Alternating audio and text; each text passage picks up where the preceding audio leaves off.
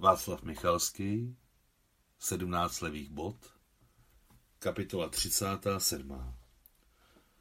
Liák už dávno skončil. Adam Miťkovi dlouho vyprávěl, jak bojovali s otcem mámy Guli, Ivanem Dmitrievičem, velitelem pluku samostatné útočné gardové brigády zvláštního určení. Vyprávěl mu o tom, jak pluk bojoval v bažinách Běloruska, jak se byli v slunečných městech Černomoří a znovu pochodovali bez odpočinku čtyři dny a noci temnými a vlhkými podzimními lesy. Vyprávěl dlouho a začal vzpomínat na to nejhorší, nejtěžší, jak se navždy s Ivanem Dmitrievičem odloučil. Najednou si všiml, že Miťka usnul. Adam ho pořádně přikryl kabátem a zapálil si novou dýmku. Věděl, že teď těžko usne. Příliš si rozjitřil a podráždil duši. Už nelitoval, že se Miťkovi svěřil. Ne, vůbec toho nelitoval. Cítil v duši ulehčení, hrdost, kterou neznal již několik let. Téměř fyzicky pocitoval, jak se jeho duše narovnala a prosvětlila se. Jako tráva u cesty, zamyslel se hořce Adam. Ano, jako tráva u cesty. Buší do ní, šlapou, práší na ní a ona chcípá a už stojí jako neživá. A náhle v noci udeří stejný déšť jako dneska. Ráno se podíváte a všechny krajinice ovládl nový zelený plamen. I ta nejubožejší tráva odsouzená záhubě se zvedla a natáhla ke slunci. Adam se něžně díval na spícího myčku. Spal a vypadal u toho, jako kdyby někam běžel. Tak spí jen děti. Levá noha ohnutá, kolínko skoro u brady, ale pravá natažená na celou délku. Utíkej si, zamyslel se Adam a hrdlo se mu sevřelo. Běž, všechno ti teprve začíná. Světlá voda ocelové barvy ležela po celém palouku. Obrovský rezavý měsíc se pohupoval, jako v cirkuse na černém, tenkém komíně nemocniční kotelny. Tabák v Adamově dýmce rudě hořel. Ten ležel, opíré se o lokty, hleděl do očištěného nebe na jasné, jakoby umyté hvězdy, které vysoko zářily. A poprvé po dlouhých letech si vzpomínal na všechno po pořádku. Před očima a na duši se mu nesly obrazy válečných let, těch šťastných let, kdy se nemusel před vlastními schovávat a z jeho srdce ještě nemizela hrdost. Myslel na Afanasie Ivanoviče. S úsměvem vzpomínal na mnohonásobnou matku sestru Poliu, nikdy hlavu nevěšící, pracovitou Poliu. V dopisech Afanasie Ivanoviče se často objevovalo. Přišla Polia a řekla mi, abych od ní nezapomněl pozdravovat Adama Stěpanoviče. Jak se tam asi má? Zamyslel se Adam. Děti už určitě vyrostly. Nevěděl, kolik toho v jeho osudu záviselo na polie. Už několik let mezi ostatními papíry, co jí zůstaly jako památka na Afanasie Ivanoviče, ležely u ní schované v šuplíku dva dopisy. Oba byly ve velkých erárních obálkách. V prvním z nich informovali Afanasie Ivanoviče o tom, že na jeho mnohočetné interpelace nakonec odpovídají kladně, zvláště pak, že osobní složka osvětimského vězně sovětského válečného zajace Zikova Alexeje Stěpanoviče, Rusa, narozeného 1893, byla nalezena v německých fašistických archivech. Dále se v dopise mluvilo o tom, že z této složky vycházelo najevo, že nacházeje se v nejtvrdších podmínkách fašistického zajetí, Soudruh Zikov Alexej Stěpanovič si vedl statečně, jak se sluší na sovětského patriota. Na konci dopisu prosili Afanasie Ivanoviče, aby dal neprodleně vědět o místě pobytu soudruha Zikova Alexeje Stěpanoviče. Tento dopis rozvázal Afanasiovi Ivanovičovi ruce. Dovolilo mu to intervenovat dál. Nyní mohl usilovat již o přeskoumání záležitosti Alexeje Zikova. Hned se vydal do Moskvy. Když se Afanasij Ivanovič vrátil domů, Zikova záležitost byla prakticky vyřešena. Zůstalo jen čekat na oficiální papír o rehabilitaci. Počkám, počkám. Nebudu mu zatím nic psát. Přemýšlel Afanasi Ivanovič o Adamovi. Když radost, tak pořádná. Už jsme se načekali tolik, že počkám. Ale Afanasiovi Ivanovičovi nebylo dáno se dočkat. Třetí den po návratu domů jel kvůli svým nemocničním záležitostem do oblastního centra a neboural. Když ho našli na cestě a přivezli do rodné vsi, byl ještě naživu. Vědomí se mu vrátilo asi na minutu.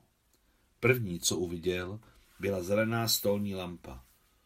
Polio, lampu, ukázal očima. Pošli ji skutečně. Alexejovi, Adamovi Stěpanovičovi, opravil se. Ve stole, adresa je ve stole. A napiš mu, že všechno brzo nebude Adam, brzy bude a... A to nejdůležitější Afanasij Ivanovič nestihl doříct. A za týden přišel dopis, který tolik očekával. Byl to ten samý druhý dopis, co ležel dosud u Polji. Ona nevěděla, kdože je to Alexej Stěpanovič Zikov a co dělat s tím dopisem, tak ho schovala a dávno na něj zapomněla. Byla to kopie, ve které se psalo, že Alexej Zikov je vzhledem absenci skutkové podstaty trestného činu rehabilitován. Originál byl poslán do místa výkonu Zikovova trestu. Dlouho ležel a vzpomínal na svůj život. Ať myslel na cokoliv, jeho myšlenky se znovu a znovu vracely k Lize. Když byl u Guli s Pavlem a vyprávěl jim o svém životě, strašně se mu chtělo vyprávět o Lize a Marusě, poradit se, zeptat se. Máli se Líze odhalit, když mu Marusia dala přísný zákaz. Pokud ho pochopili Gulia s Pavlem a odpustili mu, to by ho Liza, jeho Liza nepochopila, neodpustila by mu, nechtěla by se s ním podělit o jeho osud. Adam vylezl z přístřežku a odešel si na strážnici dočíst Lízin sešit. Lízin sešit. Potom jsem ležela u sebe na gauči a plakala. Ležela jsem tam den a noc a plakala. Neměla jsem sílu ani přemýšlet, ani se pohoršovat, ani milovat. Přišla moje matka, o něčem mluvila, něco křičela, počítala u mne u stolu peníze, co získala za prodej kávy a nutila mě jíst uzernou taranku. Nalévala mne kávou s cukrem a nijak nemohla pochopit, proč odmítám takový luxus. Káva tudíž vystydla. Když se máma přesvědčila, že nebudu pít, vylej zpátky do konvice. Všechno jsem viděla, všemu jsem rozuměla, ale nijak na ní nereagovala. Pak přišla Tatiana Sergejevna. Přemlouvala mne, aby šla k vám. Říkala, že si řekl, aby se beze mne nevracela. Na všechno přemlouvání jsem odpovídala jen jedno. Nechte mne na pokoji. Odešla. Potom, to už si nepamatuji, jestli to bylo ten samý den nebo další, vrátila se znovu. Lízo, přestaňte se zlobit na Nikole Arčomoviče. Vždyť je nemocný. Pojďme. Co se mezi vámi stalo, Lizo? Čím vás tak urazil? Nechte mě na pokoji. Ale, Lizo, neblázněte. Přestaňte se zlobit a pojďte k nám. Nikolaj Arčamovič na nás čeká. Stejně mne zase za vámi pošle. No, pojďme už, kvůli mě, kvůli Aljošovi. Byl tak šťastný, když nás měl celou rodinu pohromadě. Nechte mě, chci být sama, nenávidím ho, pohrdám jím.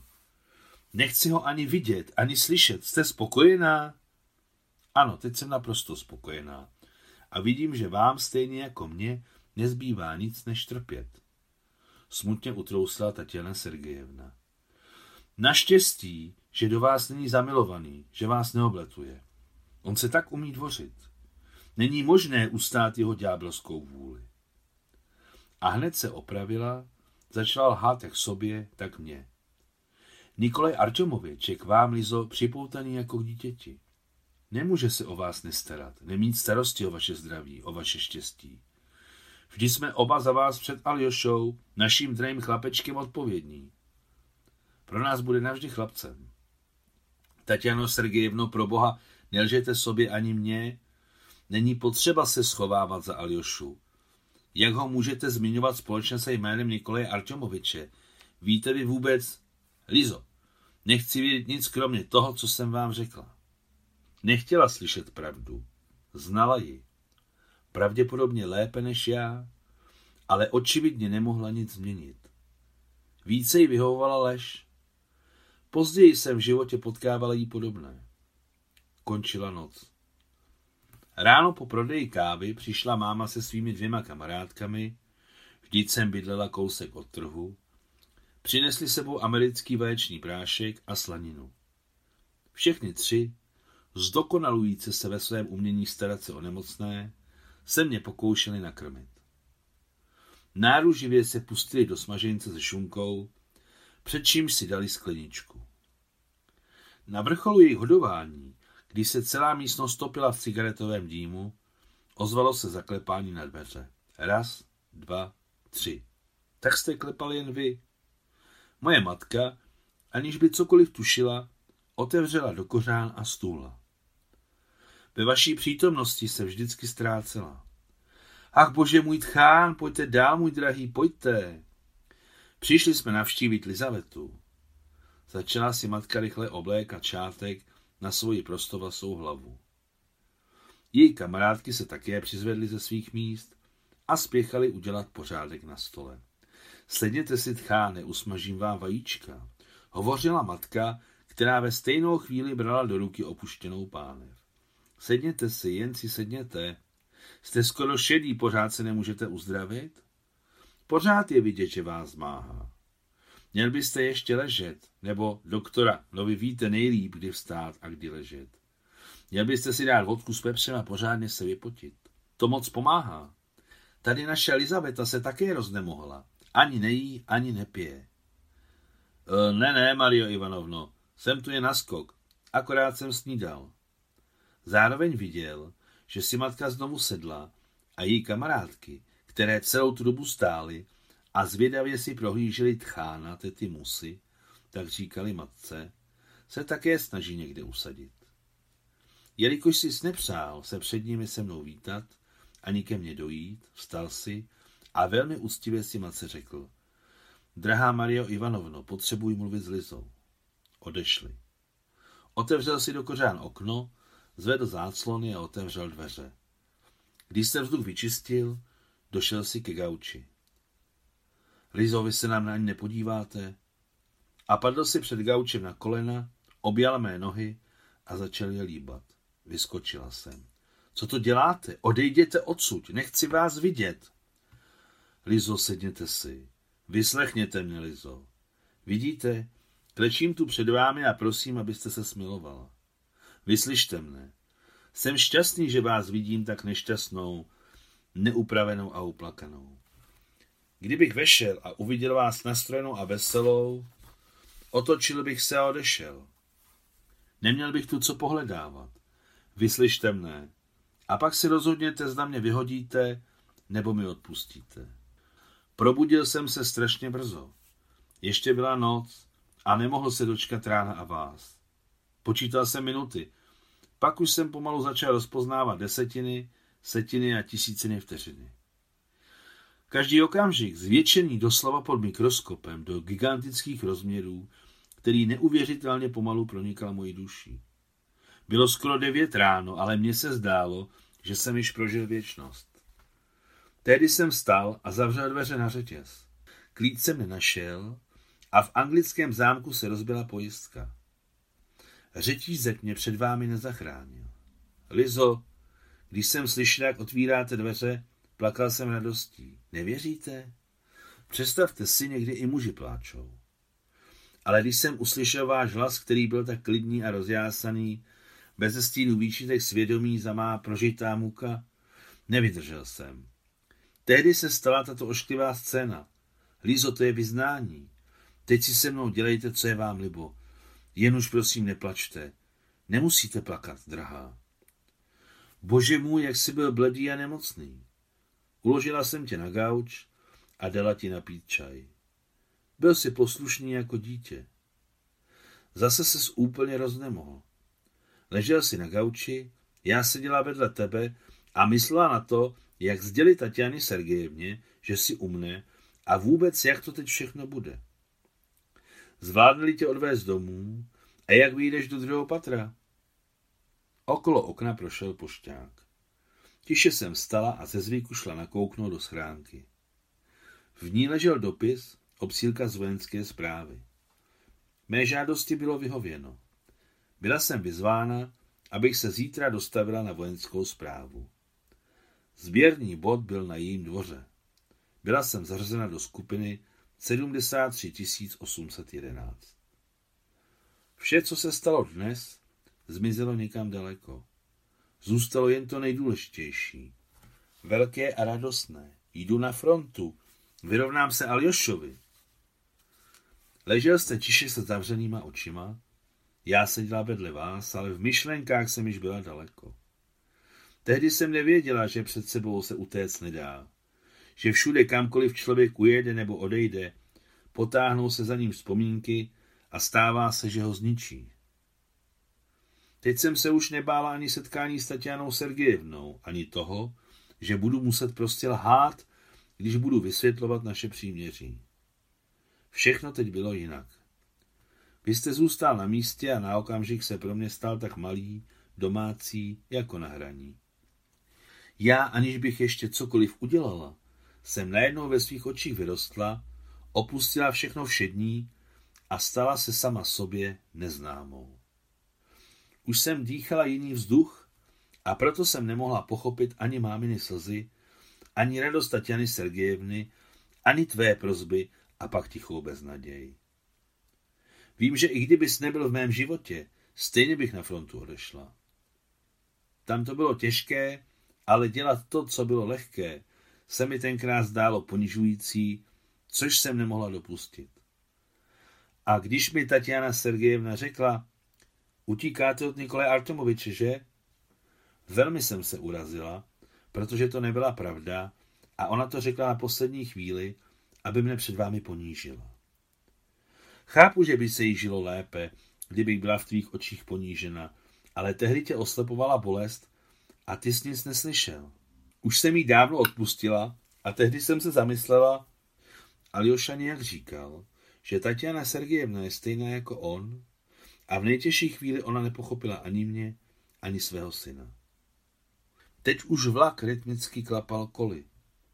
Tehdy mě přepadl přelud, že čím dále mne vlak od vás unášel, tím blíže jste byl a vyrůstal a zaplňoval sebou všechno.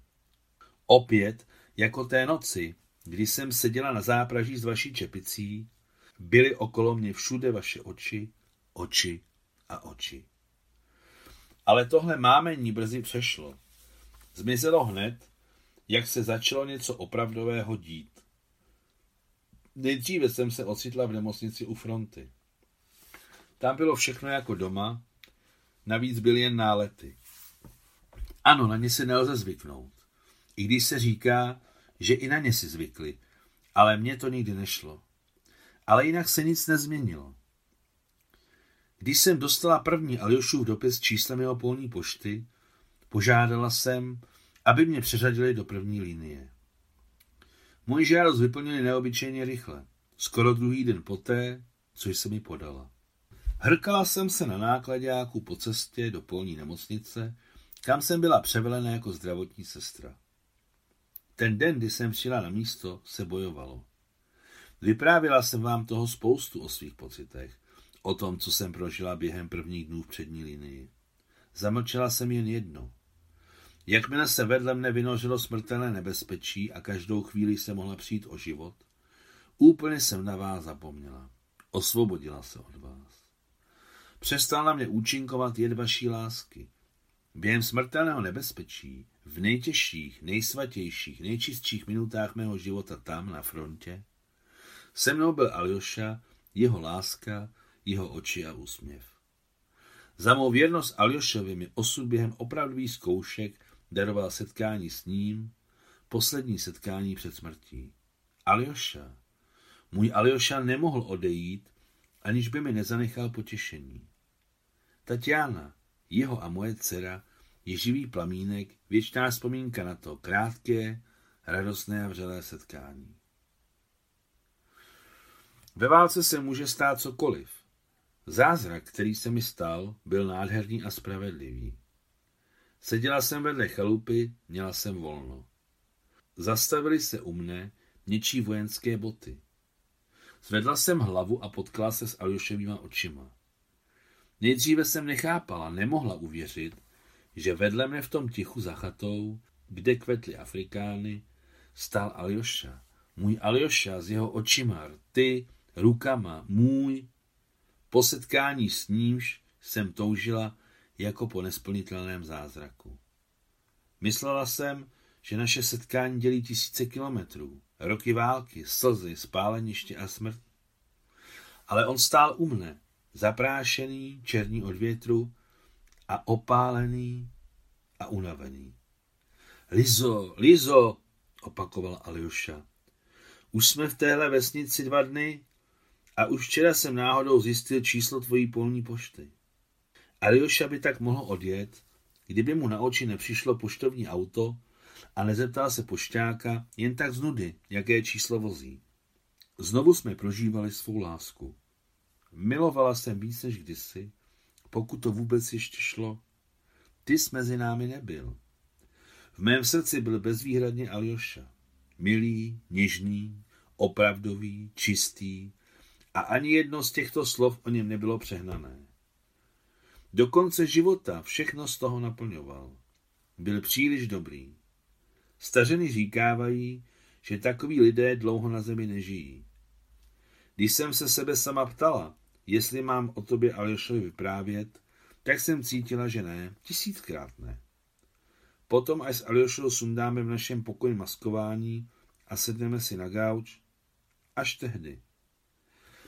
Z nějakého důvodu to bývá tak, že bez ohledu na to, jak dlouho bude v zemi ležet člověk zabitý násilníky, určitě ho někdo najde a vrah bude po zásluze potrestán.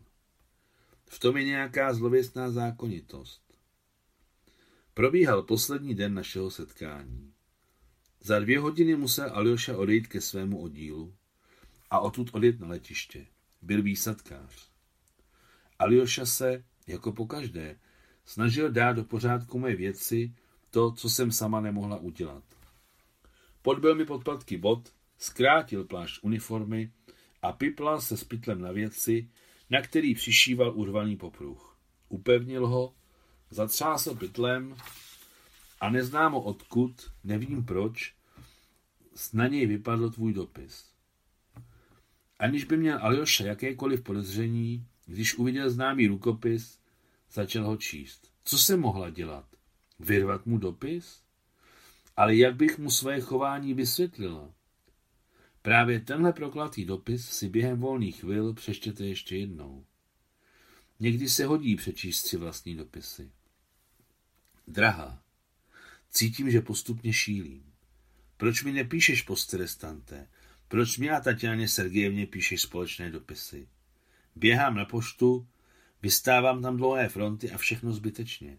Lízo, Lízo, skutečně to byl sen nebo klam? Opravdu jsem se zmílil a oči, rty a ruce mi lhaly? Nebo tě zase trápí svědomí? Přepadá mne vztek, když přemýšlím o tom, že má na tebe víc práv než já. Čekal jsem na setkání s tebou celý život. Tímto list končil. Druhý jsem spálila s obálkou, ale tenhle se nějak zatoulal. Pálila jsem všechny tvoje dopisy. Bála jsem se, že když mě zabijí a spolu s Aljošovými najdou i tvé, tak ještě, aby toho nebylo málo, je pošlou Aljošovi. Pálila jsem je. V tu chvíli začala dělostřelecká palba na naší vesnici. Střela vybuchla na úpatí kopce 200 metrů daleko, další pak blíže. Pokrývali především ten čtverec, ve kterém jsme byli s Aljošou.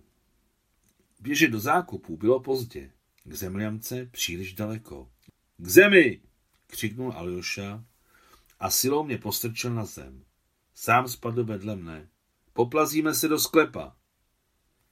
Když už nám chybilo jen seskočit do temné jámy, přímo nad našimi hlavami zapěla střela. Vyrazila jsem zpátky, abych přikryla svým tělem Aljošu, který se plazil za mnou. Spadla jsem na něj a v tu chvíli dělostřelecký granát vybouchl. Zasypalo nás to zemí a ohlušilo. Další vybouchl přímo ve sklepě. Aljoša mě chytil za ruce a utíkal směrem k našemu lékařskému sanitárnímu batalionu. A to nám zachránilo život. Byla jsem raněná. Tím, že jsem Aljošu kryla vlastním tělem, život se mu nezachránila. A tak vlastně, kdyby byl tenkrát raněný, zřejmě by zůstal žít, ale já, jak jsem ho zachraňovala, odsoudila jsem ho k smrti. Kdyby ho tenkrát raněného místo mě poslali do nemocnice, mohlo by zůstat naživu. Jak zlý, jak záludný život bývá. Ke mně nikdy nebyl dobrý. Aljoša se mnou běžel k zemljance a okolo vybuchovaly granáty, aniž by ho nějaká střepina zasáhla. Stokrát ho minula smrt proto, aby umřel v průběhu několika dní v rozdích mukách v německém týlu. Měla jsem na srdci kámen. Tvůj prokletý dopis.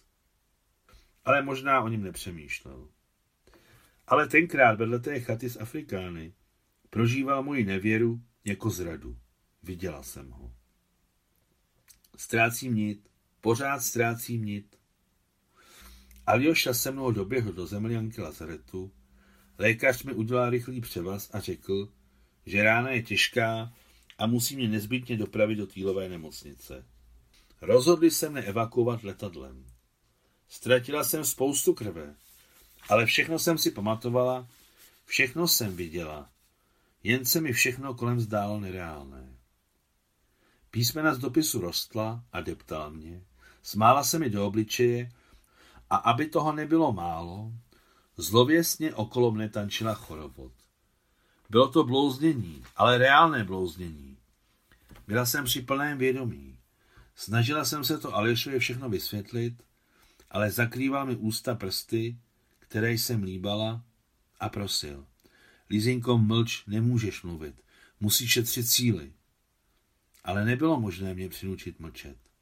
Nemohla jsem už odkládat vyznání, dál už to nešlo. Jak se rozloučíme?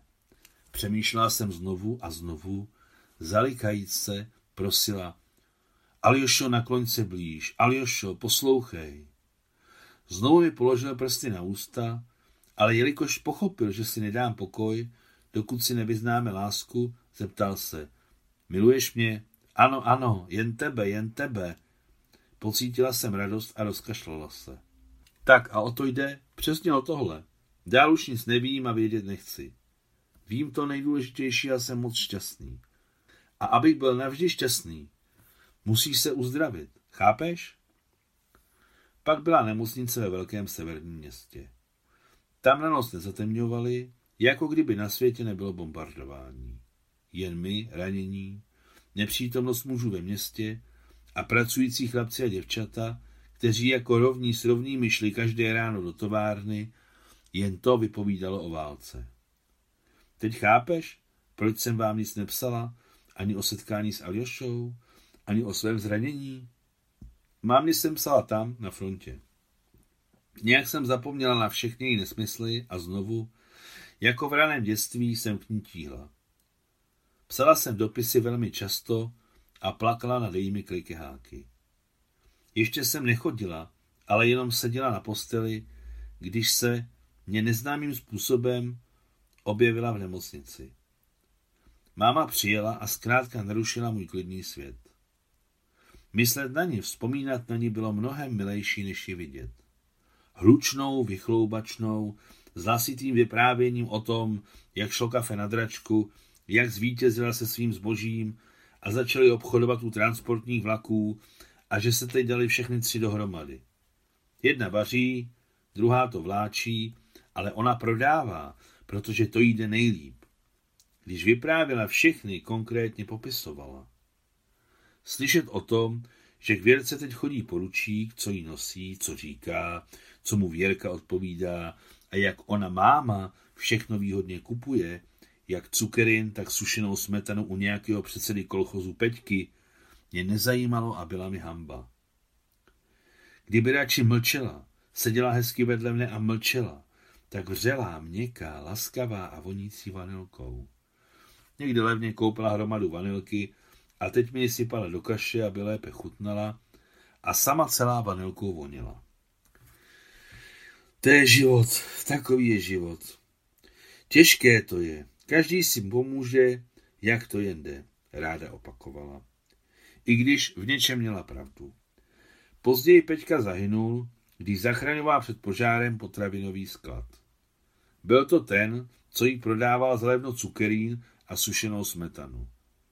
Když do skladu padla bomba, vynesl sám z ohně několik desítek pytlů mouky a zahynul. Přesně takhle to bylo. Lepší by bylo, kdyby mlčela, ale ona mluvila, mluvila a mluvila. Celý pokoj slyšel její vyprávění a já se červenala, hořít studem. Je velmi špatné, když se děti musí stydět za své rodiče. Velmi špatné.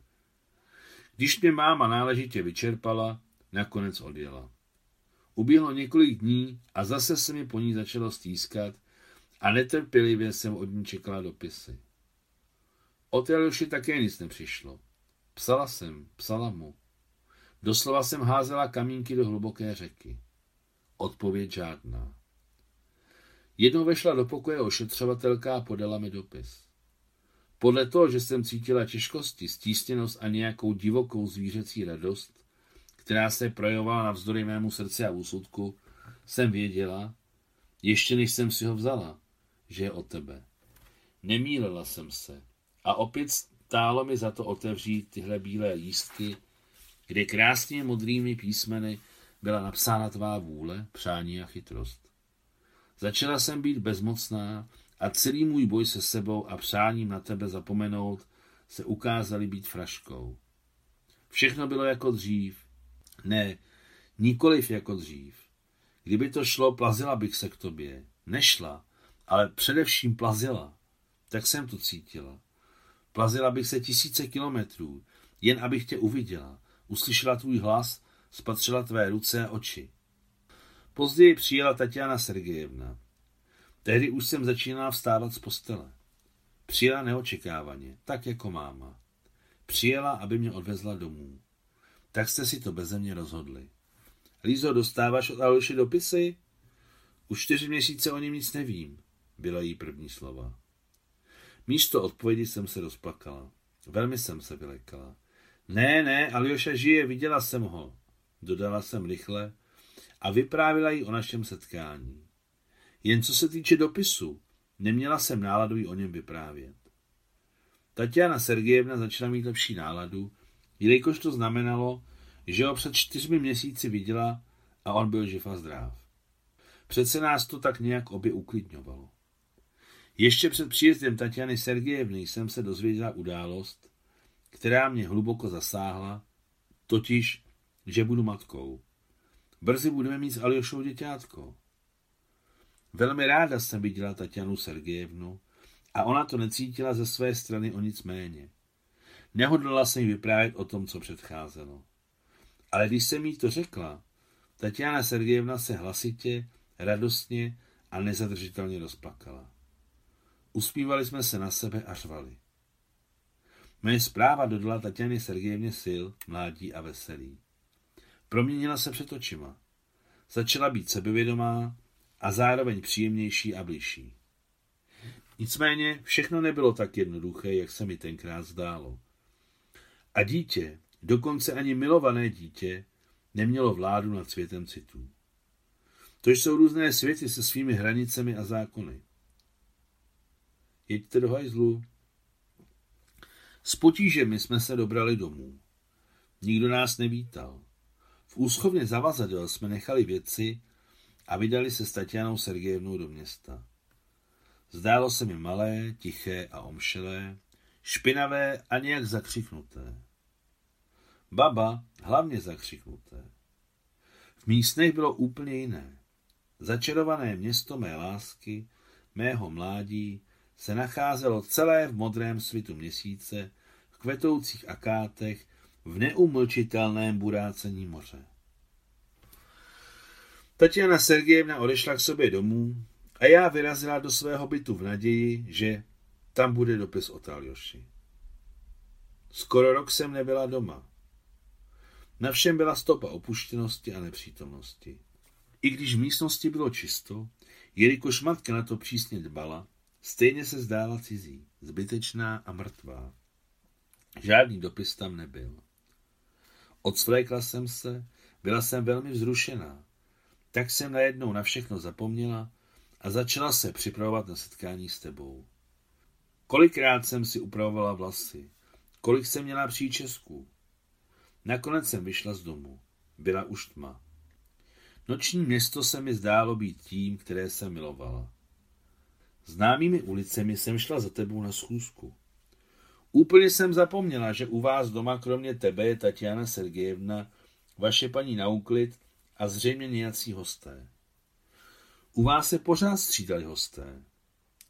Neviděla jsem tě rok a teď jsem k tobě letěla na křídlech a nemohla jsem ze sebou nic udělat.